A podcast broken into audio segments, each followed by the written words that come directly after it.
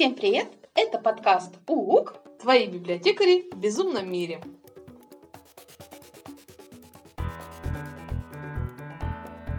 Итак, финал первого сезона. Мы подбиваем итоги и планируем будущее. Да, в январе. А что такого? Ну, в январе это все делают. Э, Январь просто создан для отчетов и планов. А вообще я предлагаю вызов самый короткий подкаст за сезон. Окей, вызов принят. До свидания, дорогие слушатели. Ну, то что такое? Что за читерство? Нет, нет, нет, давай, давай по-хорошему. Ладно, давай по-хорошему. Итак, шатковалка. А мы добрались до восьмого выпуска. И восемь для меня это такое знаковое число. Хотя нумерология это не научно, и вот это все такое, но все-таки оно меня преследует. Начать хотя бы с того, что я родилась в августе, восьмой месяц на минуточку, в 80-е, открою секрет. В дипломе университета у меня записано, что я прослушала 8884 часа лекций.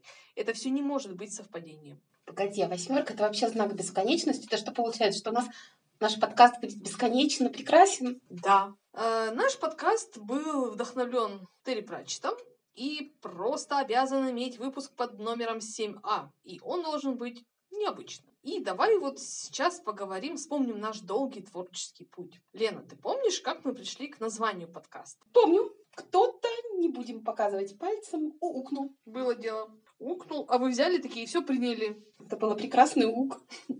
Да, но на самом деле, когда я захожу на какие-нибудь э, платформы, где выложено много-много подкастов, то я всегда страшно веселюсь и поражаюсь неуемной фантазии людей. Потому что подкасты назвать нужно емко, чтобы тебя запомнили, чтобы тебя, э, твои слушатели впечатлились. Ну, это всегда большой труд. И нам хочется, чтобы наш труд тоже выделялся, бросался в глаза. И, повторюсь, я очень люблю плоский мир, и вот в какой-то момент это все пересеклось, э, наложился образ библиотекаря, а у Пратчета он совершенно потрясающий библиотекарь. И вот вуаля, я предложила, а вы взяли и согласились. Что ж не согласиться, это прекрасные идеи. Мне очень нравится, как у нас получился подкаст, какие у нас выпуски. И самое главное, у нас с тобой очень много идей на будущее. У нас, я открою секрет, целый списочек, где мы собираем те темы, на которые хотим поговорить э, в следующих выпусках. А, и на следующий сезон мы придумали что-то интересненькое, но об этом мы говорить сегодня не будем.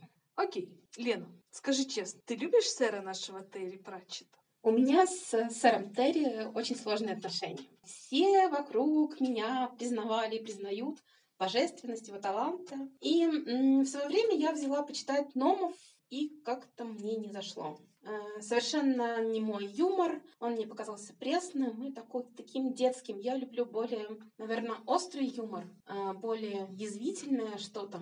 Но потом меня стали убеждать, что я взяла просто неправильную книгу Терри Пратчета. То не с номов нужно было начинать. Э, мне это говорили знакомые, мне говорили об этом на стримах. Опять же, не будем показывать пальцем, кто это делал. И, наконец, в подкасте прямым текстом мне просто дали книжный подгон. Того, того подгона, о котором я сегодня еще поговорю, я расскажу о нем. Я же прочитала «Стражи стража». Тоже, Юлия Михайловна, ты меня э, не заставила, как-то какой-то другой сагитировала. Смотивировала. Смотивировала прочитать. Э, и я совершенно в восторге от этого цикла. И действительно, если вы еще не читали Терри нашего Пратчета, то начинать, конечно, нужно с этого цикла, на мой взгляд. Там он совершенно божественен, и там ветеринария. Ребята, невозможно не влюбиться в ветеринарию. Я вообще, видимо, книги оцениваю по мужчинам, в которых я могу влюбиться. Есть мужчины, в которых я могу влюбиться в книге. Ну, книга хорошая. Ну, плохо, что ли? Отлично. Хорошо. А еще я очень люблю экранизации Терри Пратчета. А, но надо сказать, э, большинство людей вокруг меня э, как раз считают, что экранизировать Терри Пратчета а, не умеют, делают это плохо. Но я обожаю, обожаю почтарение, я очень боюсь летать. И однажды почтарение меня спасло, потому что я просто за весь полет очень долгий смотрела этот сериал, и он совершенно прекрасен. Вот. Ну и «Ангела с демоном» я тоже вот недавно очень люблю. А, да, экранизации по Пратчету, ну, разве что, наверное, последняя не очень ну, так, мягко говоря, не очень удалась, потому что я для себя решила считать, что это не Пратчет. «Ночная стража» — это что-то они отдельно придумали, mm-hmm. поэтому нет, нет, это не для нас. Вот. А какие экранизации, кто это ругает? Ну-ка, по именам. Ну, например, Антон Долин. Вот у них с Юзефовичем есть видео-подкаст новый, который они выпускают. И вот там а, они как раз про когда разговаривали, они говорили про опочтарение? Э, про все. Они говорили, что Пратчета экранизирует не очень хорошо. Ну, я согласна, что его очень сложно экранизировать в принципе. Но я вот еще потом буду говорить про опочтарение. Там я скажу все, что я хочу про экранизацию. Отлично. А, да, ну, заинтриговала. Ну, вот, например, ну, я знаю не так много экранизаций, да, есть мультсериал по Пратчету. Он ужасный. Он, ну, такой детский, странный, вообще есть э, двухсерийный, по-моему, фильм по Санта-Хрякус. Получше, но, ну, будем честно говорить, не очень. Есть опочтарение. Опочтарение прекрасно. Но я бы не сказала, что оно по книге. «Ночные стражи» мы вычеркиваем из списка экранизаций. И «Благие знамения», извини, Лена, но мне они тоже не очень понравились. Поэтому где-то я с Долиным согласна. Да, давай я расскажу, как я пришла к э, почти безусловному обожанию Терри Пратчета. Вот, это, опять-таки, началось с книжной тусовки. Было сообщество «Дочитаться до апокалипсиса», о котором мы рассказывали в подкасте про дневники чтения. И там собрались любители, и я тоже решила покрыть этот кактус. Одну книгу взяла, хм, вторую, хм, третья, четвертая, пятая, шестая, залпом. Потом про цикл про Ринсвинда закончился. Надо брать следующий. В общем, так меня закрутила эта воронка. Хотя вот поздние вещи про городские службы, про Липвига мне уже не зашли как-то. То ли переводчик сменился, то ли, опять же, это такой эффект э, как он называется, импринтинг, когда первое впечатление все, все с собой покрывает, uh-huh. и ты уже не можешь объективно воспринимать. Uh-huh. Про опочтарение я первым посмотрела фильм, потому что на тот момент книга была еще не переведена. И поэтому я посмотрела фильм, он мне дико понравился. Uh-huh. Я его смотрела с субтитрами, потому что, ну, хотелось оригинальные uh-huh. голоса послушать. Голос вот. Чарльза Дэнса нужно да. слушать в оригинале. И хотя они там порушили все каноны, в ветеринаре там блондин такой, прям блондин-блондин, но как же он прекрасен. Прекрасен, он я потом, женщина. Я потом «Игру престолов» смотрела, говорила, боже, ветеринарий, вот же он.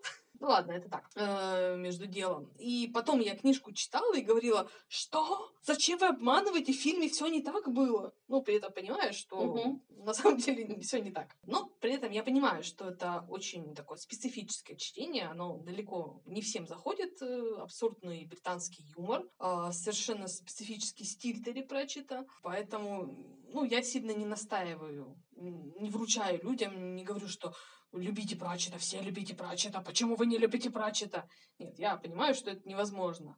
Но если человек берет книжку, и ему начинает заходить, и мы начинаем с ним обсуждать, я понимаю, так, это человек мой, надо с ним дружить, все отлично, нам по пути. И пока мы далеко не ушли от сэра Терри, Время отчета. А, ты, конечно, помнишь, что в октябре выдала мне цикл о ведьме Тифани. Я, конечно, помню.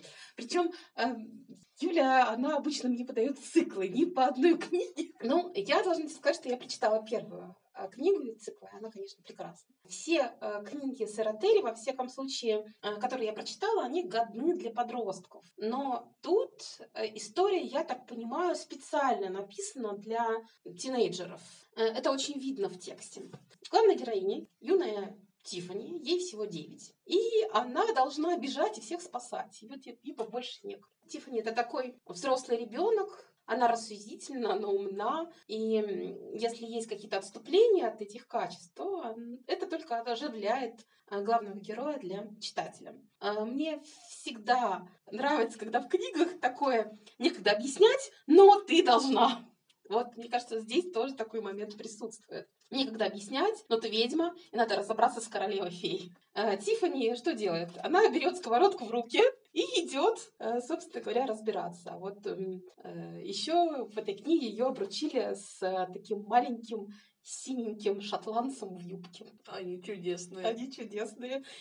Народец Наквак Фигли прекрасен. Я а, хочу себе одного такого. Ну, я посажу его в баночку и буду кормить хаггисом. Тебя виски не хватит. Да, Это же шотландцы. пожалуй, да. Да, Тифани, она более чем крута. Я помню, как я читала последнюю книгу о ней, «Пастушья корона», и это было что-то совершенно невероятное. Более того, это, если я не ошибаюсь, это вообще, в принципе, последняя книга Терри Пратчета, которую он уже, по-моему, даже надиктовывал, даже не писал. М, И мне кажется, что возле этой книги собрался целый взвод луковых ниндзя, потому что, ну, невозможно читать это с ну, какими-то спокойными эмоциями. А, особенно если вы уже прочитали книгу из подцикла про ведьму из мгм. Ланкра, которая, ну, на том же самом месте, да, происходит. Я сейчас не буду спойлерить, но мне кажется, это очень хорошая, очень нужная, очень правильная книга, которая финалит вообще, в принципе, весь цикл о плоском мире. Немножко, немножко грустно стало. Грустно, но эта книжка с нами, и Да. это хорошо.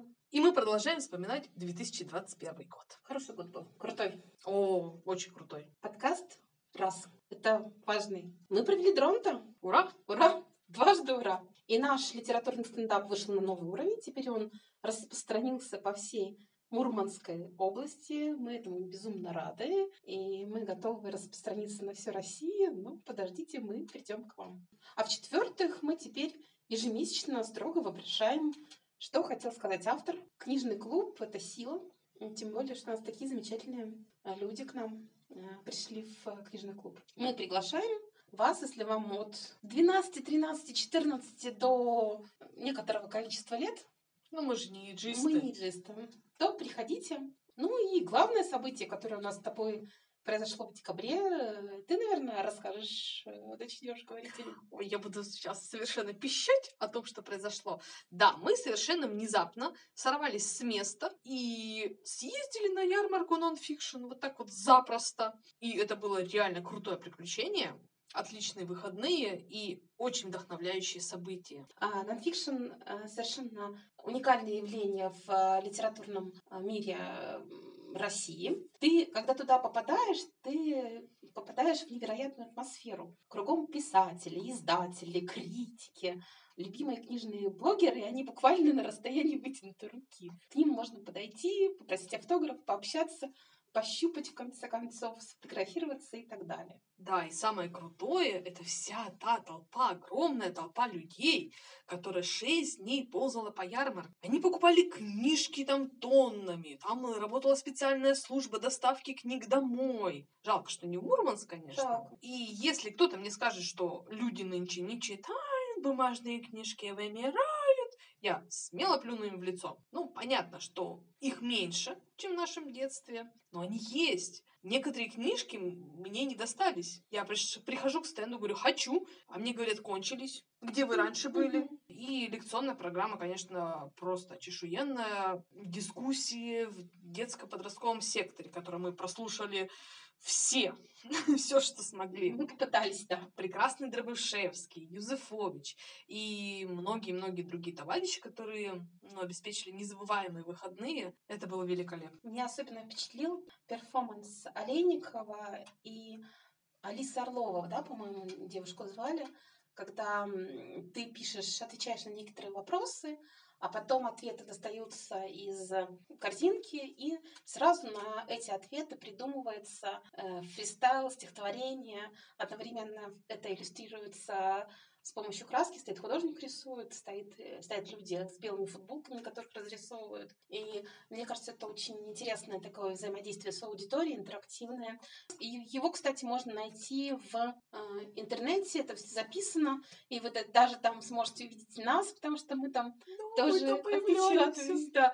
Э, Мы ссылочку на это тоже оставим. Еще, конечно, Самое когда раскатали подростки, раскатали детских писателей, рассказали им, в чем они неправы и как они неправы. И это, конечно, было очень интересно. Да, это был очень такой опыт интересный, и наблюдение, и, наверное, участие в такой дискуссии был полезен всем и вдохновил нас на новую тему стендапа. Да, В, том, в том в числе. том числе. Ну ладно, хватит о Москве. Понятно, что там читающих людей много. Что насчет нашего ближайшего круга? Мы раскинули наши широкие сети на всю округу и строго вопросили, а что такого интересного прочли за год наши любимые коллеги? Ну, пока мы добрались до некоторых из них, но трепещите, дойдем и до вас. Да-да-да. Вот до директора, например, мы уже дошли. Наталья Владимировна Феклистова вот сейчас нам расскажет о, том, что прочитала в прошлом году. А, в этом году удалось прочитать достаточно большое количество книг, они все очень разные.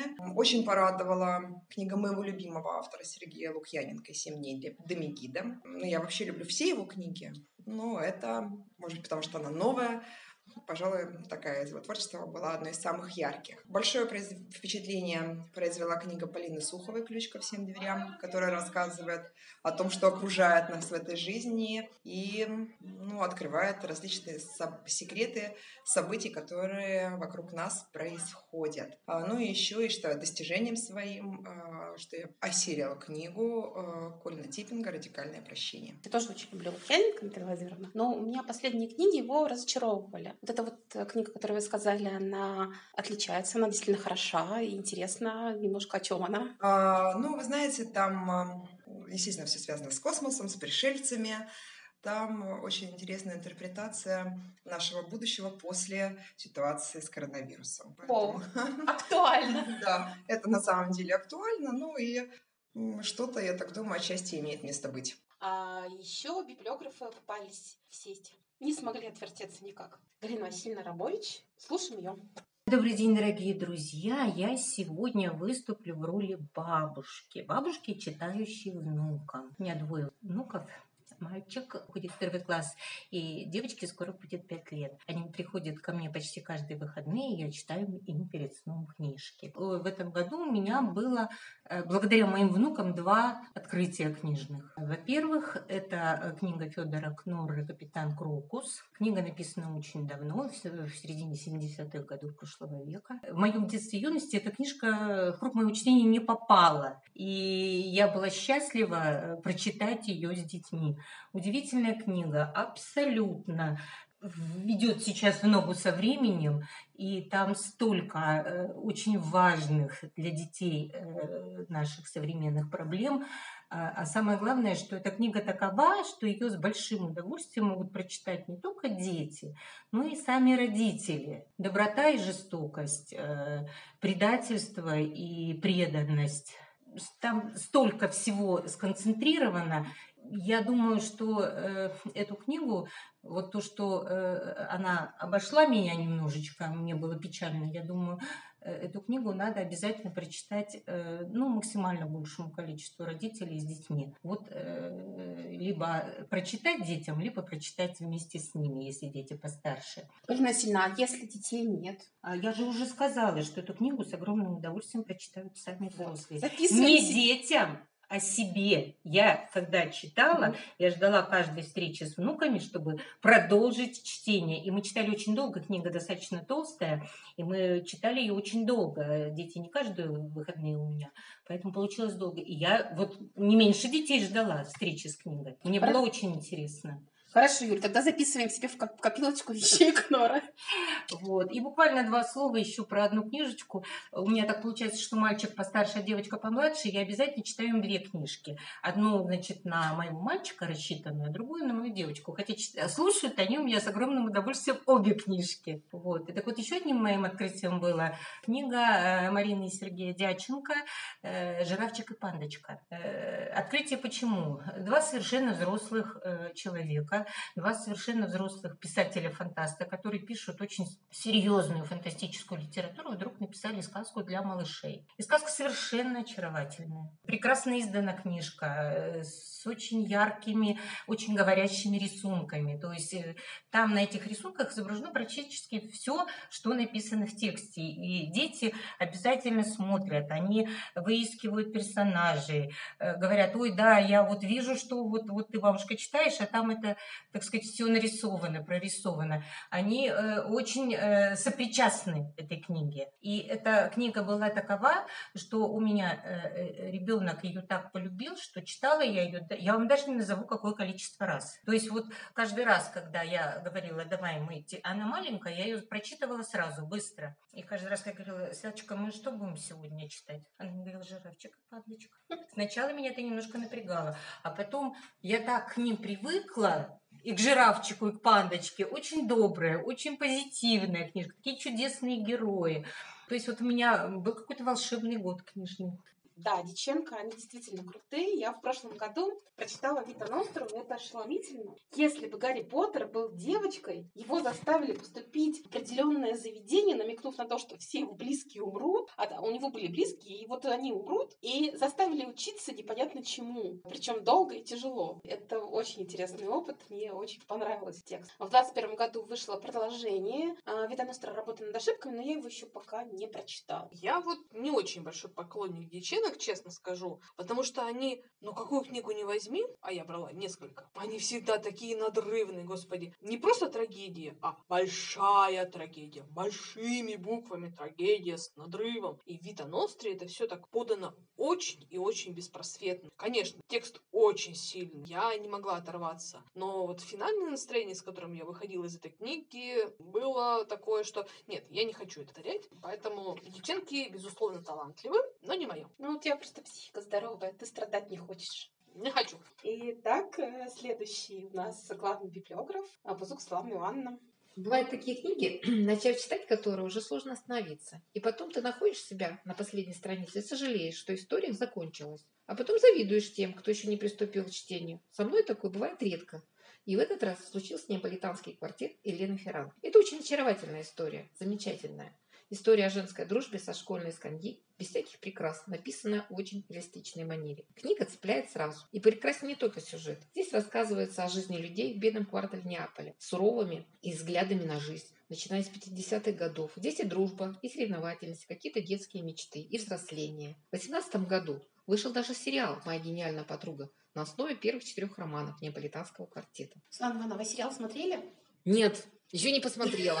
Это сделать? Да, я планирую это сделать в ближайшее время, как бы немножко была занята работой. А так мне очень-очень понравилась эта книга, я с удовольствием ее читала, я ее слушала беспрерывно, лежа в поезде и днем, и ночью, когда было свободное время, когда был заряжен телефон. Заряжен. Я очень... А, я, несмотря на то, что эту книгу посоветовала Светлана Ивановна, я ее не читала. Но они очень много отрицательных отзывов, хотя на меня она произвела очень большое впечатление, очень яркое впечатление. Мне очень понравилось ее слушать. Я ее аудио слушала, не читала, э, и с удовольствием я читала. О, слушала я ее. Главное умение библиографа — понять, что человек хочет, и предложить ему эту книгу, даже если ты ее не читал. Вот, например, э, «Аферанты» я услышала от Галины Юзефович, зная вкус Ланы Ивановны, ей вот подсунула. Хотя, конечно, сама эту книгу не читала. Но попала же. Попала. Попала точно в цель. И еще одного человека мы поймали, потому что у нее кабинет с одной дверью, и ей было некуда деваться. Александра Сергеевна Салтанбекова сейчас нам расскажет, чего она прочитала. Конгрегация, Саша, конгрегация. Конгрегация, Саша, конгрегация. к моему большому стыду, там книжные боги на меня там свалят какую-нибудь свою злую кару. Нет, я не прочитала конгрегацию, девочки. Вот, но у меня, знаете, это скоро я буду заходить в квартиру, и на меня будут вываливаться вот эти книги, которые я не прочитала, и которые лежат у меня на пол. Из этих книг может вырасти монстр какой-нибудь. Я чувствую, что да, скоро вырастет, вот, но, увы. Да. Но она у меня лежит, и она у меня... Я вот сейчас книжку оттуда читаю и прочитаю обязательно. Ну, то есть она следующая. Я думаю, да, я за нее Хорошо. возьмусь. Хорошо. Все, вы простили меня? Мы простили тебя, и но ты же понимаешь, что мы все равно придем к тебе. Да, хорошо, предупредить так заранее. Наверняка есть какая-то книжка, которая помешала тебе прочитать конгрегацию, и сейчас ты о ней нам расскажешь. Да, в последнее время я усиленно, на самом деле, читаю комиксы. Да, удивительно. Значит, Да. из последнего, то, что я прочитала, что меня очень поразило, это «Сурвила» Ольги Лаврентьевой от издательства «Бум книга». Просто когда э, ты читаешь и понимаешь, что это все, в общем-то, реальные люди, по которым просто каким-то катком проехала репрессии, проехала война, и это настолько затрагивает какие-то вот внутренние струны души. Э, На самом деле удивительная и потрясающая книга. Даже вот как-то вот комиксом сложно назвать. Это вот действительно очень такое ду- душевное, душевное. И я очень рада, что э, это, этот комик занимает там призовые места, и он прям уже из-за границы переиздается на иностранные языки. Это очень-очень круто. За прошлом году совсем чуть-чуть, по-моему, не хватило комиксу, чтобы войти в шорт-лист премии «Нос». да, мне кажется, что я, я тебя поддержу. Мне кажется, что вот такой взгляд на войну через личность, через историю семьи наиболее, наверное, воздействует на читателя. А, ну вот не так, как у нас привыкли подавать Великую Да, я согласна. Да, это прям, мне кажется, уже можно спокойно вводить это в школьную программу. Еще меня поразило Марк Уэйт, Алекс Росс, Царство небесное. Это очень эпично. Это эпично, и, конечно, рисунок Алекса Росса это просто. Это очень красиво, это очень масштабно, это очень интересная сама по себе история, да, то есть такое со... э, отцы и дети, старое поколение, молодое поколение, прям такое очень интересное противостояние, поэтому тоже могу рекомендовать для прочтения, для расширения кругозора. Саша, мы все еще ждем твой отчет по конгрегации. Мы готовы ждать его вечно, но мы будем Напоминать. что-нибудь делать, да, чтобы ты его читала быстрее. Ну и э, у нас эм, работает Галина Федоровна Загреба. Она заведующая дела детского чтения, прекрасный специалист, знающий очень хорошо детскую литературу. И вот она сейчас нам расскажет о книге, которая в прошлом году ее впечатлила. Книга Натальи Куртовой «Шими или потерянный мир». Сказать, что она меня поразила, я не могу. Но она меня увлекла и, наверное, зацепила, правильнее будет сказать. Книга про игрушки. Мне всегда казалось, что детям очень близко тема не только детства, это когда они читают о таких же сверстниках, как они, но именно игрушка. Игрушка, которая оживает, которая идет в мир, которая сможет, точнее, раскрыть э, самому же ребенку свое собственное я и научить правильно воспринимать мир. Шими – это главный герой медвежонок. Медвежонка, которого шили на обычной фабрике игрушек. Обычная игрушка, которая была упакована в коробку и отправлена в магазин. И когда э, точнее, медвежонка достали и посадили на полку рядом с другими игрушками, оказалось одно но. Все продавщицы сказали, как он хорошо выглядит, но у него нету одного уха.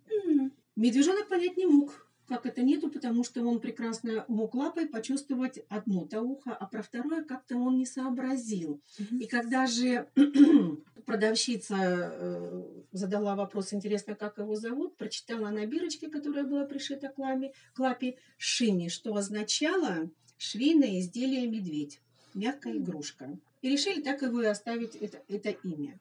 Медвежонок был очень стеснительным, и однажды ему все было интересно в магазине, и однажды в зеркале он увидел свое собственное отражение, и он понял, почему продавщицы с сожалением говорили о том, что он одноухий, брак по существу. У него действительно не было одного ушка, но зато у него были красные штанишки, точнее комбинезончик с, большим, с маленьким карманчиком. И, к сожалению, туда его лапа не помещалась. В магазине он познакомился с разными игрушками. Какие-то были очень счастливые, довольные, но, как и положено, у всех игрушек они ждали своих хозяев, когда придут дети и смогут их забрать. Была веселая довольно-таки панда, но еще была одна игрушка, эм, замечательный друг, причем он долгожитель того магазина, э, щенок, и была зебра. Зебра, которая была очень-очень грустная всегда. Э, Когда же с ней медвежонок познакомился, Зебра сказала, ну ты посмотри на меня. Грустная зебра была только лишь потому, что у нее, оказывается, полоски были не одинаковые. С одной стороны и с другой стороны. Но медвежонок смог сделать так, что она стала очень даже веселой и счастливой. Ты просто, говорит, думай о том, что твои полоски у тебя самые красивые. Благодаря этим полоскам ты тоже самая-самая красивая. И действительно, зебра изменилась. Тоже, то есть, оказывается, можно просто одним словом, поддержкой, уже настроить человека совсем на другой лад, и мир станет совсем иным. И, в принципе, для детей, я думаю, что такая вот подсказка и помощь очень даже э, помогла бы. Дальше происходило вот что. Однажды в магазин а как и всем известно, что игрушки оживают тогда, когда люди исчезают, то есть уходят из того же магазина, из дома, они как раз оживают и разговаривают между собой. Пробралась кошка. И устроив такой жуткий бум, э, и нужно было спасать и защищать игрушек, э, медвежонок ринулся, и получилось так, что он оказался на складе. А с этого склада его жизнь выкинула, что называется, в открытый взрослый мир, где он оказался абсолютно никому не нужен. Да, я еще забыла сказать. Однажды в магазин пришла мама с девочкой, и девочка, увидев медвежонка, решила, естественно, выпросить. Но мама сказала еще чего. Вот такого уродца бракованного нам не надо. Взрослые иногда все портят. Вот, и со слезами на глазах девочка ушла, а Мгм. медвежонок с надеждой, что девочка вернется, остался на полочке. Но после вот этого ночного приключения он оказался вообще на улице.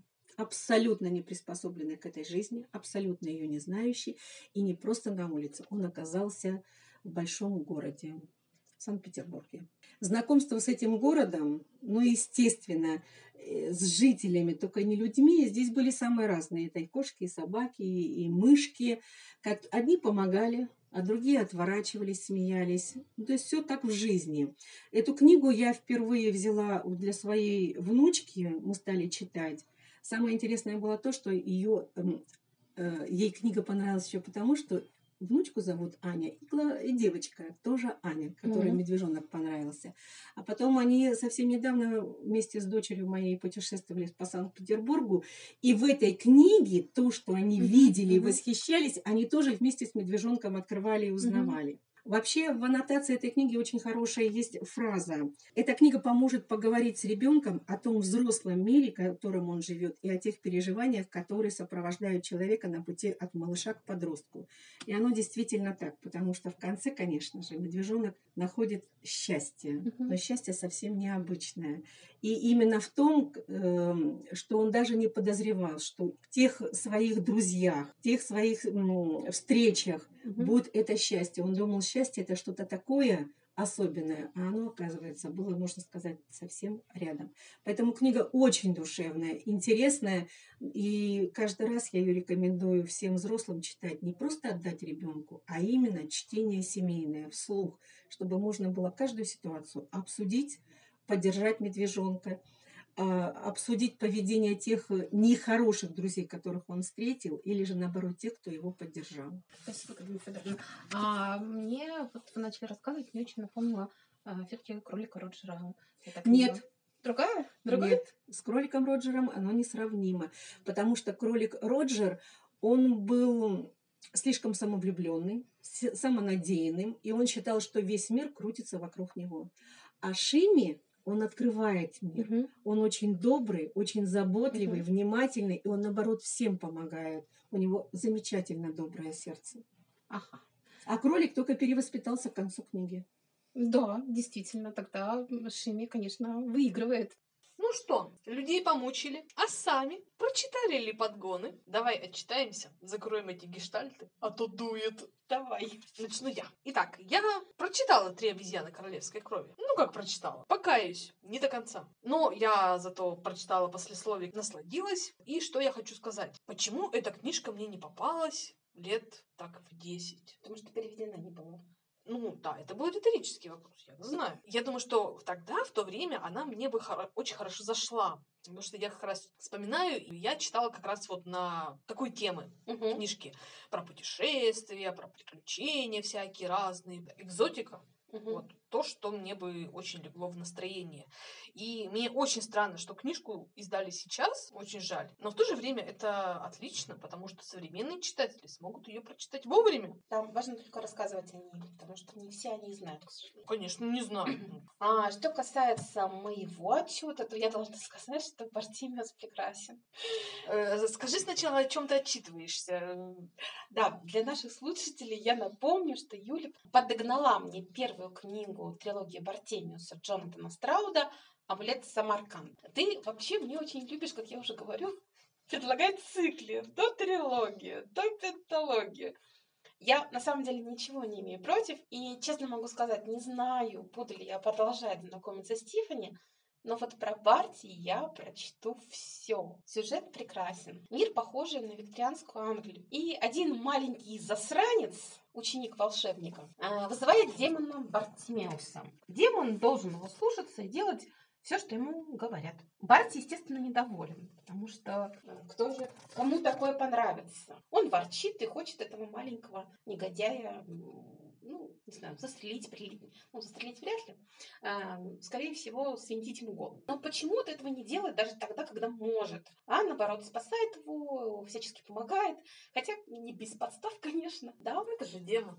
ну, тема. И вот сейчас будет внезапно, но Барти мне напомнил Северса Снейпа. Тот тоже ненавидит Поттера, но спасает его. И, собственно говоря, спасает всех. Хотя ворчит при этом, ругается, сомневается в умственных способностях всех. И, а если уже кто-то напомнил мне Североса, то навсегда поселился в моем сердечке. Научиться демона, что ли, призывать вторую бабочку стеклянную поставить. Мир Страут описывает э, интересный, где волшебники эгоистичные, чванливые, жадные до власти. Причем с получением им магии не так все просто. Их заслуги незаслужены. Тем не менее, они управляют своим миром. И, ну да, что-то мне это напоминает. А еще мальчик бесил, конечно. Бесил невозможно. Его нужно пороть каждый день. Заслужил, не заслужил для профилактики. Он, конечно, напоминает личинку вот этих вот взрослых волшебников со всеми их недостатками. И единственное, что в мальчике, конечно, есть, осталось что-то хорошее, но я подозреваю, что со временем это уйдет. Хотя ты говорила, что там очень интересное развитие персонажа. Да, я так говорила. Ну, если говорила, значит, так оно и есть. Я, честно говоря, не очень помню, но я помню только, что вот третья книжка, это прям вот в самое сердечко запала. Юль, а помнишь книги, которые нам подогнала Ольга Мишуровская? Хочешь, я задам этот э, каверзный вопрос? Прочитаны ли они? За- Задавай, я знаю, готова на него смело ответить, как, так же, как нам отвечали наши испытуемые. Да, помню, но не прочитала. Ну, точнее как, я не помню, какую вторую книжку она нам подогнала. М, Там что-то э, про Париж было. Нет, первая книга это биологический материал, а вторая Элоиза Джеймс э, про Париж, да. Честно, ее даже не трогала. А биологические материалы я читала лет 6-7 назад, и у меня были ну, такие впечатления от нее не очень впечатляющие, скажем так. Потому что такое, мне запомнилось это как такое очень смиренное повествование, очень спокойное.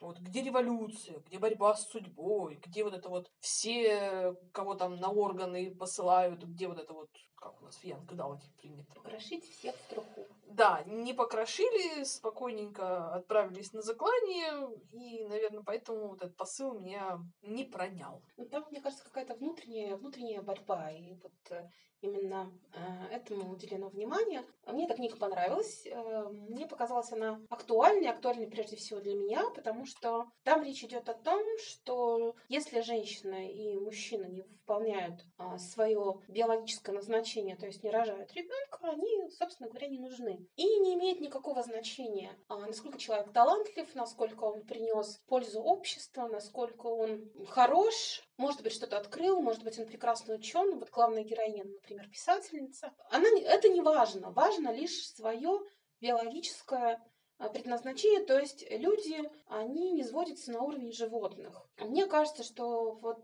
э, эта тема поднята очень интересно, и очень интересно было на эту тему прочитать, потому что, ну, у меня детей не будет. Не тема, по которой я страдаю, то есть мне окей, что не будет, мне нормально с этим жить. Я вижу свою пользу в том, что я прекрасный библиограф, я хорошо делаю свою работу, я приношу пользу обществу, и мне прям отлично с этим жить. И вообще у меня всяких еще много крутых этих активностей. Поэтому книга вот мне понравилась, мне легла, мне было интересно прочитать э, про Агату и ее какие-то мысли. А, да, и у нас была Элоиза Джеймс про Париж, что-то там такое. Это мы оставим на потом. Да, когда захочется побывать в Париже, мы с тобой прочтем и, в общем, там побываем. Так, слушай, ну вот мы всех услышали. а, Ну, мы же, наверное, тоже отчитаемся о самом крутом прочитанном. Даешь топ-3 книг. Обязательно. Ну, три... Я поп- попытаюсь собрать три книжки, потому что год был долгий, и хотя я попыталась вернуться на LifeLip, это мне не особо помогло в подведении итогов. Я не понимаю, что происходило, но, возможно, это потому, что я много в этом году перечитывала, и, наверное, из соображений, зачем портить там статистику, не записывала это. Но вот что меня однозначно впечатлило, прочитанный роман Карины Шейнят «С ключом на шее». Ну, как всегда, это заслуга Полина Юзефович, твоя заслуга, которые мне со всех сторон говорили, о, смотри, смотри, какой роман, вот смотри, она рекомендует, вот смотри, какой классный. Подожди, подожди, нет, это неправда. Это ты на самом деле... Нет, это, ну как, все началось, мы готовились к ярмарке, я посмотрела, чего Юзефович, там у нее, по-моему, там 25 книг, которые вы должны увезти с ярмарки, и там была шейня. Я тебе такая ссылочку, смотри, а ты мне такая там, еще чего-то, еще чего-то, и мне пришлось прочитать. У меня было абсолютное убеждение в том, что это Юля рассказала мне об этом романе. Она убедила меня, что он прекрасен, что нужно прочитать. А я убедила тебя, а потом такая убедила себя. И пока ты его заказывала, там где-то покупала, я его прочитала и убедилась, что он прекрасен. Как бы хоррор, да, там, если читать э, аннотацию романов, то можно сказать, боже мой, да она же переписала Кинга, оно на наши реалии. Так вот, нет, все не об этом. И не так все было. Мы, наверное, еще потом как-нибудь об этом романе обязательно поговорим. Да, конечно. Вот, потому что он очень хороший, он меня очень впечатлил. Дальше Пиранези был хорош, прям зашел, до сих пор вспоминаю с удовольствием. Ну, о нем мы уже говорили на одном из предыдущих подкастов. И еще из перечитанного я перечитала «Пастыря Доброго», из конгрегации, вот потому что, наверное, из всех э, конгрегатских романов он мой остается моим самым любимым. И заметила то, что не замечала в предыдущие три прочтения. Составила прогноз на девятую книгу и посмотрим, может и сбудется. Боже мой, какой прогноз? Скажи мне, скажи, что за прогноз? Ладно, скажу. На четвертый раз до Джона зоркого глаза дошло. Так вот, я заметила, что там не, э, как бы не убивают, не изгоняют окончательно Фридриха Крюгера, нашего главного злодея. И прямо так и говорится, да, мы его там сожгли, но он не умер окончательно, он свалил в какое-то другое место, откуда он обязательно будет пытаться выбраться. И когда-нибудь он выберется. Не сейчас, там, через 10 лет, через 20 лет, но обязательно выберется. И там по хронологии, это девятая книжка, она уже вот, вот эти события должны происходить. А, поэтому, ну, как бы, мой прогноз, что там будет окончательная разборка с Мельхиором, Мгм. ну, и, наверное, должен быть этот товарищ. Это же конгрегация, там, все. Все, все ружья стреляют, все развешанные. Ну, как интересно. Ну что ж, будем ждать. Очень надеемся, что Надежда Попова поторопится. Ну, поторопится, но в своем ритме. Да, Ты не хочешь, чтобы ее мы подгоняли? Ну, зачем? У нее прекрасный ритм. Будем ждать. э, У нас будет стимул дожить до этой книги. В общем, я очень оптимистична, да. О моем топе я думаю, что мы уже в каких-то подкастах говорили. Вот, например, мне дико зашла книга Дмитрия Кладана «Время Бармаглота». И я очень подробно рассказывала, почему и за что я его люблю. И говорила Юле много слов благодарности об этом авторе, потому что я бы, конечно, его, честно говоря, для себя бы не открыла. Я в каких-то других э, источниках ищу информацию. А, Мне он никогда не попадался. Действительно, совершенно чешуенный автор, совершенно прекрасная книга, если вы не читали а, «Время Бармаглота», пожалуйста, ну попробуйте. Я уверена, что вам понравится, особенно если вы любите немножко фантастический и сюрреалистический сюжет. Мне почему-то на эту книгу накладывается сейчас «Охота на снарк», которая иллюстрирована Игорем Оленниковым, которую мы купили с тобой а, на нонфикшене издательства Витанова. Игорь Оленников э, иллюстрировал э, книгу иллюстрациями в стиле постапокалипсис. И это совершенно очешуительный взгляд «Охота на снарк». Во втором, наверное, втором или третьем подкасте мы говорили о книге Доди Смит «Я захватываю замок». Я ее тоже прочитала в этом году, и мне она очень понравилась. Это такая летняя, все-таки, наверное, летняя английская история про очаровательную героиню Кассандру. Она, наверное, одна из самых очаровательных героинь, которая создана в мировой литературе. Очень рекомендую тоже ее для прочтения. Сейчас, кстати, я смотрю «Аббатство Даунтон». После, наверное, шестого или седьмого захода, наконец-то... Таки дошла до него. Да, да, я наконец-то получаю удовольствие от этого сериала, и как-то вот у меня ложится книга Доди Смит на этот сериал. Хотя, конечно, там совершенно другая история. Но тоже Англия примерно таких реалий.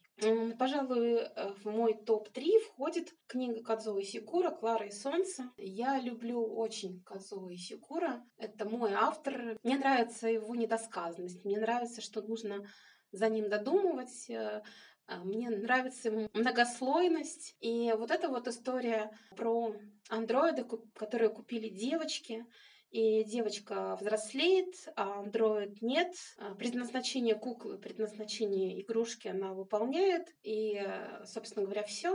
Меня очень тронуло. У Сигура прекрасно получилось а, рассказать нам от лица робота, его не очеловечивая. То есть е- очень сложная задача, когда у тебя персонаж робот, и э, он совершает человеческие действия, его не очеловечить. У Сигура это получилось, и мне кажется, это было непросто. Тоже очень рекомендую. Причем эта книга очень подойдет читающим подросткам. Не надо мучить этой книгой подростков, которые, в общем, не очень любят читать.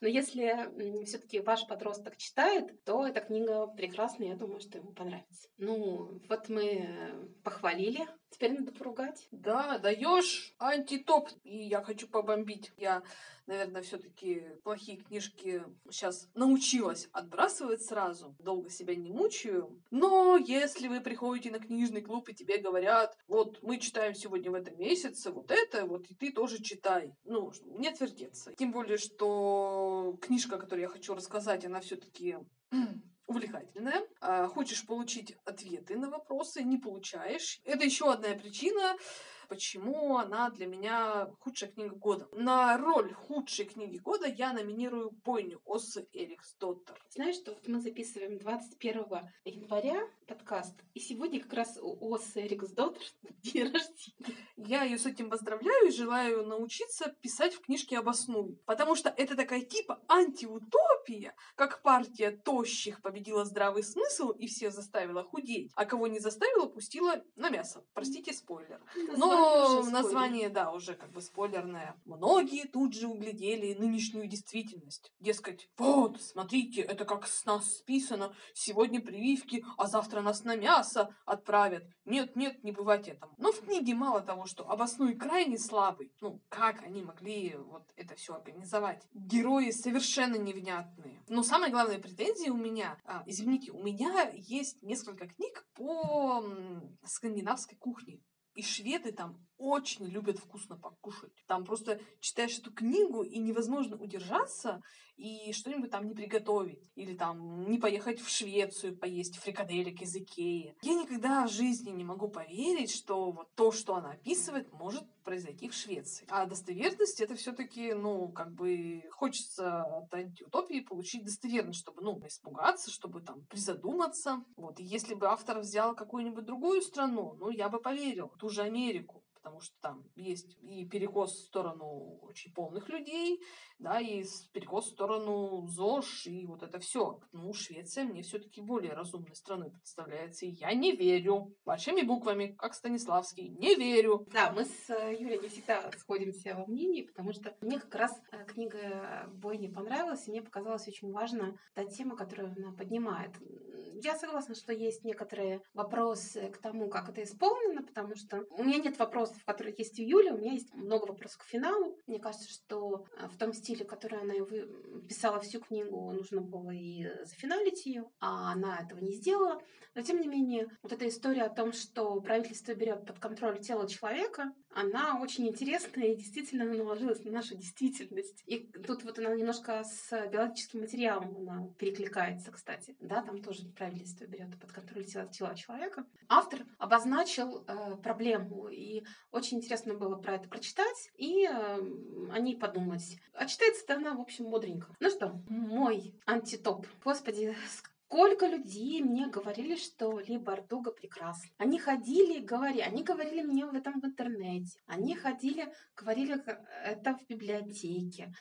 Все говорили. И э, наступал на меня сериал, который вот экранизировали по книге «Тени Кости» Ли Бардуга. Я решила, ну, раз все говорят, что прекрасно, наверное, это прекрасно. Нет, это так не работает. Потому что «Тени Кость» э, для меня это худшая прочитанная книга в прошлом году. Она очень смешная, но очень глупая. Я прочитала первую книжку ради любопытства. Очень смеялась. В частности, они греются квасом. Это так просто. Я представила. Молодец. Но героини бесячие. Главный злодей бесячий. Самое главное, что в этой книге бесячая, это в том, что она не приносит ничего нового. То есть я понимаю, когда, допустим, пусть книга не очень хорошо написана, но автор что-то новое нашел, у него есть какая-то находка, и это я могу оправдать, оправдать популярность. Но когда героиня типичная некрасивая Мэри Сью, которая внезапно э, становится очень сильной и очень красивой, и в нее влюбляются, и главный злодей в нее влюбляется. И э, мужчина, в которого она была влюблена, он не обращал на нее внимания, внезапно в нее влюбился. А она еще сомневается, выбирает, кого выбрать. И э, это, конечно, ужасно. И вторая книга, которую тоже все хвалят, и которая тоже устроена примерно таким же образом, как у Ли Бардуга. Вот, собственно говоря, почему они у меня две вместе. Это э, Марай Морок, Ли Арден. Очень ленивый блогер, не написал про эту книгу, что она прекрасна.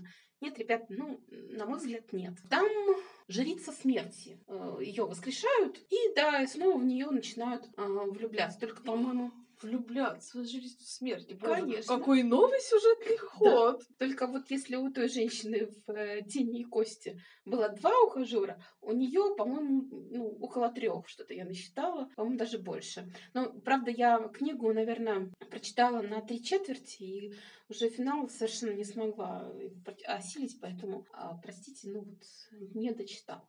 Давай поговорим про наши планы на выходные. Ну, в смысле, на год. М, планы, планы, планы. Я на самом деле сейчас буду опять популяризировать LifeLib. Благодаря LifeLib мне всегда есть что читать. Когда у меня находится в интернете какую-то какую новинку я увижу, или ну, не новинку, книгу, я ее обязательно заношу в список хотелок на LifeLib, чтобы не забыть. Потому что обычно без LifeLib я, конечно, забываю все напрочь. И сейчас у меня там приличное количество книг, около 220, что ли, которые вот я хочу прочитать. У меня сейчас прекрасное состояние, когда у меня книга заканчивается одна, я не ищу, чтобы почитать, я просто выбираю из тех, что есть. А еще в LifeLib с конца декабря до начала января проходит новогодний флешмоб, когда ты заходишь и формируешь заявку, говоришь, а что ты любишь читать, и говоришь, что ты не хотела бы читать, и, и сколько книг ты тебе выбирать. И к тебе приходят люди и предлагают тебе книгу. Отказаться ты можешь только если у тебя по определенным условиям то есть то, что если ты написала, что я не хочу это читать, да, то ты можешь отказаться. Если нет, ну извините, читать тебе придется. И вот таким образом у меня сформировалось 10 книг очень интересных. Я думаю, что мне очень понравится знакомиться с этими авторами. А дальше я э, буквально вчера выступала перед коллегами, рассказывала им о том, какие новинки нас ждут в 2022 году. И, конечно, мне пришлось покопаться в интернете. И если в детской литературе, подростковой литературе как-то не очень издательства оглашают вот эти списки, то остальные издательства, они как раз, взрослые издательства, они с удовольствием эти списки вывешивают. И вот из того, что вывешено, мне очень понравилась книга Нади Вассерф а, Каирские хроники хозяйки книжного магазина. А, ну, вроде как название может меняться. Я очень люблю скучные книги про книготорговцев. Ну, например, известный там дневник книготорговца. Я его очень люблю. Он саркастичен, он какие-то очень истории мне понятные вывешивает, и мне это очень нравится. Потом, конечно, у Яны Вагнер выходит новый роман «Тоннель», и я его буду читать, потому что я поняла, что я люблю да, Яну Вагнер, и мне важно будет ее прочитать. А мою guilty pleasure Доната Каризи. Выходит новая книга «Я песня», я прочитаю обязательно. У Брома выходит «Косинок про ведьму». Надо. Надо, надо. надо. Бром нужен. И, наконец, э, переводит фэнтези Патрика Несса. Э, называется она «Burn» о девушке, чей отец нанимает дракона для работы на ферме. И все это приводит к невероятным событиям. Причем все это происходит в альтернативной Америке конца 1950-х годов. Там и магии, и волшебные существа, но есть девушка, есть дракон, есть Патрик Несс. В общем, must have. Очень интересный сюжетный коктейль получится. Да. Я тоже хочу это прочитать. Известите меня, когда выйдет. Хорошо. Ну, что касается меня, у меня в планах в ближайший месяц добить подростковые книги к Дронту, которые где-то я что-то читала, что-то слышала, но нужно прочитать. Ну, в общем, вот такая вот у меня Мгм. будет подростковая тема в ближайший месяц. Потом на меня смотрит, все еще смотрит «Змеиное гнездо», укоряющее качает обложкой, потому что книжку-то я купила, но как-то до нее все еще не добралась, потому что мне нужно сесть комфортно, устроиться, чтобы меня никто-никто не отвлекал, чтобы я туда вот погрузилась и осталась до конца книжки. Дальше, вот буквально вчера, опять же, по следам общения с коллегами, я себе на Литресе взяла «Вальхен» Мгм. Ольги Громовой, начала читать. Такие у меня уже появились вопросы. Вопросы? Ну, вопросы, замечания какие-то. Как-то нам нужно будет это дело все обсудить, потому что, ну, книжка действительно очень сильная и очень цепляющая. А вот дальше я даже боюсь загадывать, потому что жизнь внезапна. Но три книжных клуба и рубрика «Книжный подгон», конечно, не оставят меня без чтения. Что касается планов на год, я таки вписалась в книжный вызов Мгм. на Лайвлибе. И знаешь что? Лайвлиб продолжает бесить. Вот какого лешего он мне в середине января такой, о, у вас прочитаны две книги из 50, поднажмите, отстаете. Я ему такая, в смысле? Кого поднажать? Куда? Ты почему распоряжаешься моей жизнью? В общем, пока он меня мотивирует на гнев, простите. Подожди, но у него функция такая. Ты должна почитать 50 на 12. Это сколько будет? Ну, еще рано меня подгонять. Может, у меня на лето все, все мои планы. У него четко, он четко знает, что 4 книги в месяц должна прочитать. Плохая А нейросеть, плохая. А ты? Ладно, гнев это тоже хорошая, Хорошая эмоция, эмоция, прекрасная, так да. сказать, это конструктивная пока еще. Но у нас же еще какие-то, наверное, события будут в этом году. Не знаю, будут. Да, дронт будет, конечно. Подкаст будем делать. Мгм. Ну, конечно, хотелось бы спокойного года, но как сложится, так сложится. Прекрасное пожелание. Спокойный год, да, это хорошо. Но ведь в сторону нонфикшн мы тоже с тобой полежим немножко. Ну, как всегда, мы не прекращаем это делать. Еще нас ждет новый сезон подкаста, который появится очень скоро. И, как мы уже сказали, мы придумали что-то интересное. А, Следите за новостями. Ну, а на сегодня, наверное, все. Да. Наши итоги подходят к концу. Не пропустите следующий сезон. И делитесь в комментариях своими итогами. Всем пока! Пока-пока.